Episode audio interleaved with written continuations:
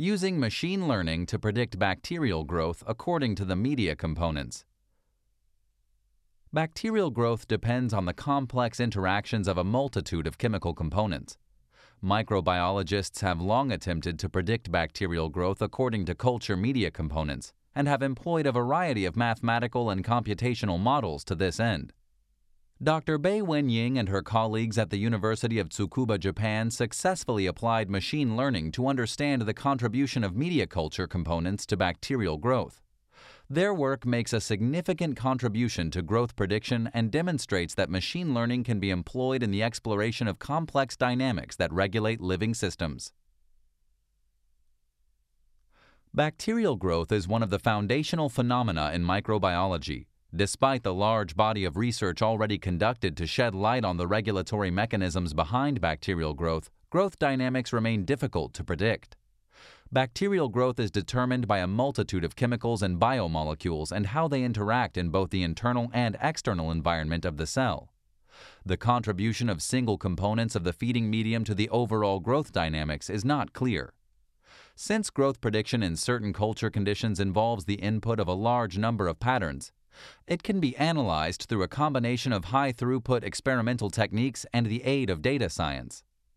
Machine learning allows us to model the growth in a chemical landscape where millions of biochemical reactions can occur simultaneously within a single cell.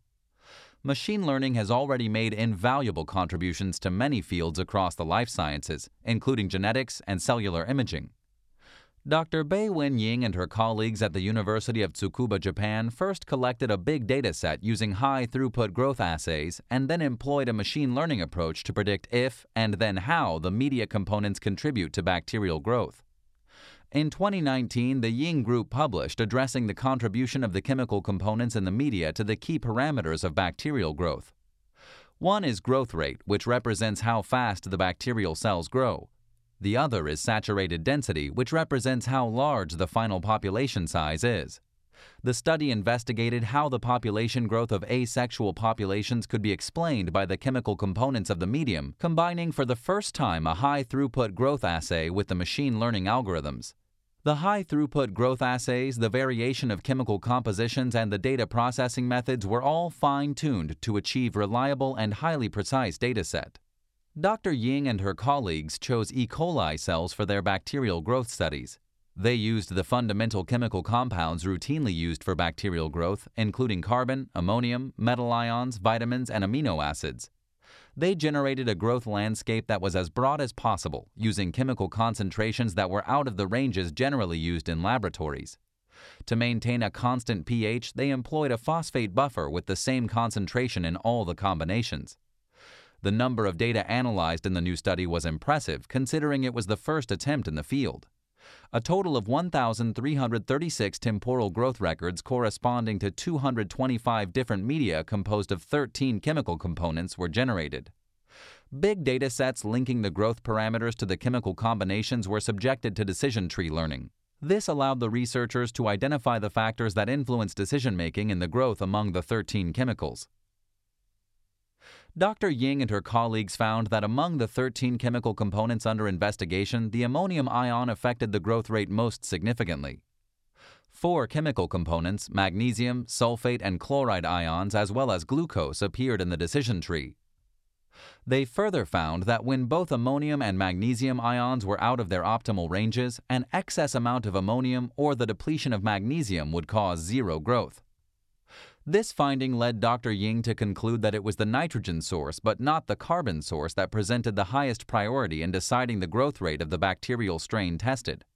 She predicted that three chemical components, ammonium, magnesium, and glucose, are common decision makers for both the growth rate and the saturated density. The predicted optimal concentrations for either fast growth or high density were identical in glucose, but they were different for ammonium and magnesium.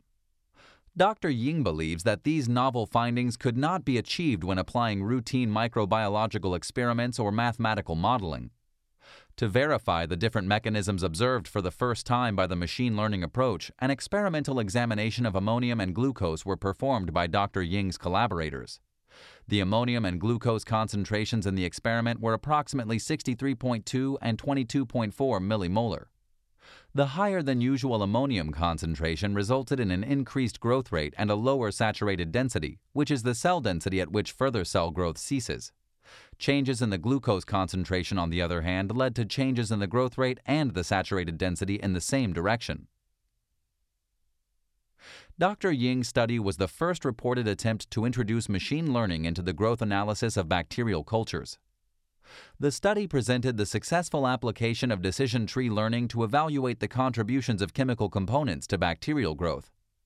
The approach prevented bias from the investigator's knowledge of the scientific literature or personal expertise in the field, so innovative findings on bacterial growth could be obtained.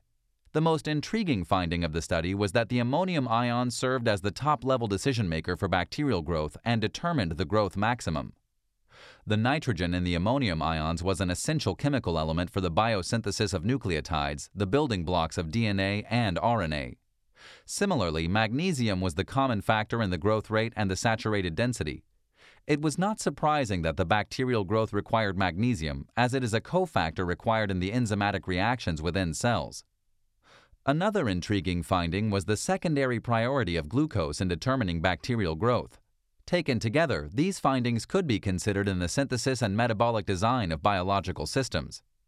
Although the findings provide valuable hints for further studies on bacterial growth, the tested chemical components in the study were only limited to 13, a sample size that may not be large enough to fully comprehend the chemical contributions to bacterial growth.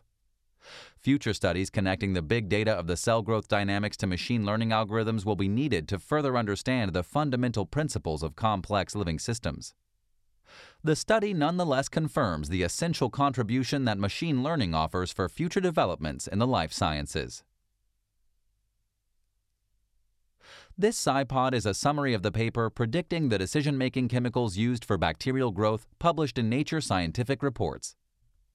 For further information, you can visit www.u.tsukuba.ac.jp forward slash tilde ying.beiwen.gf forward slash en forward slash index dot html or connect with Dr. Ying at ying.beiwen.gf at u.tsukuba.ac.jp.